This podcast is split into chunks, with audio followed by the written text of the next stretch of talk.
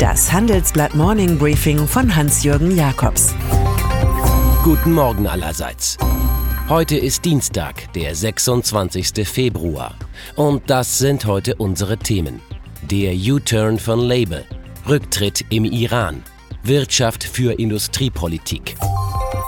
Die Weltpolitik. An diesem Dienstag spielt sie mit Wucht neue Varianten alter Themen in die öffentliche Arena. Zunächst ist da der oberste Umfaller von der britischen Oppositionspartei Labour, der EU-Skeptiker Jeremy Corbyn. Dieser will nun plötzlich ein zweites Referendum zum Austritt aus der Europäischen Union. Remain, Leave. Monatelang war er, anders als zwei Drittel der Labour-Anhänger, dagegen gewesen. Erst der jüngste Parteiaustritt von neun Labour-Abgeordneten und ein möglicher weiterer Exodus haben ihn umgestimmt. Heute wirbt Premierministerin Theresa May für ihre Position. Morgen wird Labour dann einen Antrag einbringen, das eigene Land dauerhaft in einer Zollunion mit der EU zu halten. Bei all der Rocking Chair Politik sehnt man sich nach Strategen aller Clausewitz. Jeder Angriff muss mit einem Verteidigen enden. Zwei Effekte hat die überdrehte US-Sanktionspolitik im Iran. Sie gefährdet alte diplomatische Freundschaften und stellt liberale Kräfte in Teheran bloß. Letzteres ist jetzt zu beobachten. Außenminister Mohammed Javad Zarif hat auf seiner Instagram-Seite den Rücktritt verkündet. Er entschuldige sich, das Amt nicht mehr ausüben zu können und für alle meine Unzulänglichkeiten. Es war Sarif, der das Atomabkommen mit den USA und den anderen UN-Vetomächten vorangebracht hatte und der nach Donald Trumps Rückzug aus dem Deal von Hardlinern im Land kritisiert wurde. Du musst nur die Laufrichtung ändern, sagte die Katze zur Maus und fraß sie. Franz Kafka. Ein baldiges Ende des Handelskriegs. Mit seinen irrwitzigen Zöllen signalisieren das sowohl die USA als auch China. Das könnte man als überaus positive News werten. Kämen nicht zugleich aus der Volksrepublik Informationen, die auf eine hochnervöse Zone deuten, in der alles möglich sein kann. Danach hat Chinas neuer Mao, Parteichef und Staatspräsident Xi Jinping, jüngst hunderte Funktionäre gezwungen, lange geplante Versammlungen auf lokaler Ebene zu verschieben. Die kommunistische Partei sehe sich großen Risiken an allen Fronten ausgesetzt und müsse die Schotten dicht machen, so Xi vor Wochen in der Parteischule zu Peking. International würden sich die Quellen des Aufruhrs multiplizieren, glaubt der Politiker. Im Inland dagegen laufe man Gefahr, von der Öffentlichkeit abgetrennt zu werden. Naiv. Das Eigenschaftswort, das vielen Managern und Experten zur bisherigen Globalisierungspolitik der Europäer einfällt. Naiv, das sagt der Europaberater des französischen Staatspräsidenten. Etwas naiv formuliert ein Quäntchen höflicher Oliver Bäte.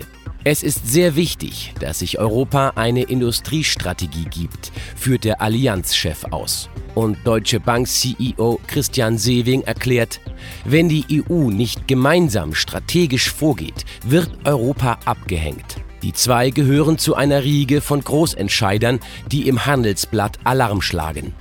Naiv wäre es allerdings auch, im Anti-China-Drang einfach nur ungeliebte liberale Kartellwächter mundtot machen zu wollen.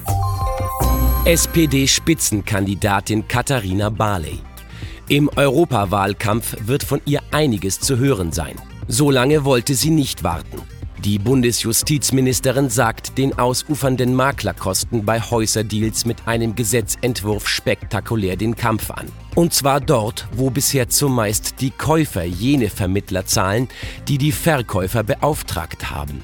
Wer bestellt, zahlt. Das ist nun Barleys einfache Devise, mit der sie den Koalitionspartner Union vorgeführt und die Maklerbranche aufgerührt hat. Die Wucherpreise der Branche mit bis zu 7,14% Courtage aber werden auch nach der Europawahl nicht verschwunden sein. Barleys Behörde erwartet bei den Maklern Umsatzrückgänge zwischen 660 Millionen und 752 Millionen Euro, schreiben meine Kollegen. Warnstreiks im öffentlichen Dienst. Auch heute können sie das Leben in Teilen der Republik beeinträchtigen. Verdi will die Tarifauseinandersetzung vor der Potsdamer Sitzung mit den Arbeitgebern am Donnerstag verschärfen. Das gehört zum Ritual und soll den rund eine Million Beschäftigten der Länder Mut machen. Verdi und der Beamtenbund fordern 6% mehr Lohn, mindestens aber 200 Euro im Monat. Ein Angebot der Länder dürfte nicht mehr lange auf sich warten lassen. Tarifstress auch bei den Paketdiensten. Hier kritisieren Fachgewerkschaften und der Verband der Online-Händler, dass der Mindestlohn unterlaufen werde. Und dann ist da noch Fabian Ernst einst Fußballnationalspieler, dem ein in seinem Gewerbe sehr seltener Positionswechsel gelang. Normalerweise wurden ganz früher aus Profis nach Karriereende Chefs von Toto Lotto Annahmestellen. Später stiegen sie Uli Hoeneß-like zu Managern auf. Oder wurden Trainer, wobei weniger erfolgreiche Kicker meist mehr Ehrgeiz entwickelten. Branchenstar Ernst gelang nun bemerkenswerterweise das Kunststück, zusammen mit einem Partner in Dänemark, den Zweitligisten Naestvet BK, zu erwerben. Der Fußballer als Investor. Ein Modell mit Fantasie. Und eine Alternative zu all den Scheichs, Oligarchen, DAX-Konzernen und Mittelständlern, die sich auf diesem Feld sonst so tummeln. Ich wünsche Ihnen einen investitionsfreundlichen Tag. Es grüßt Sie herzlich Hans-Jürgen Jakobs.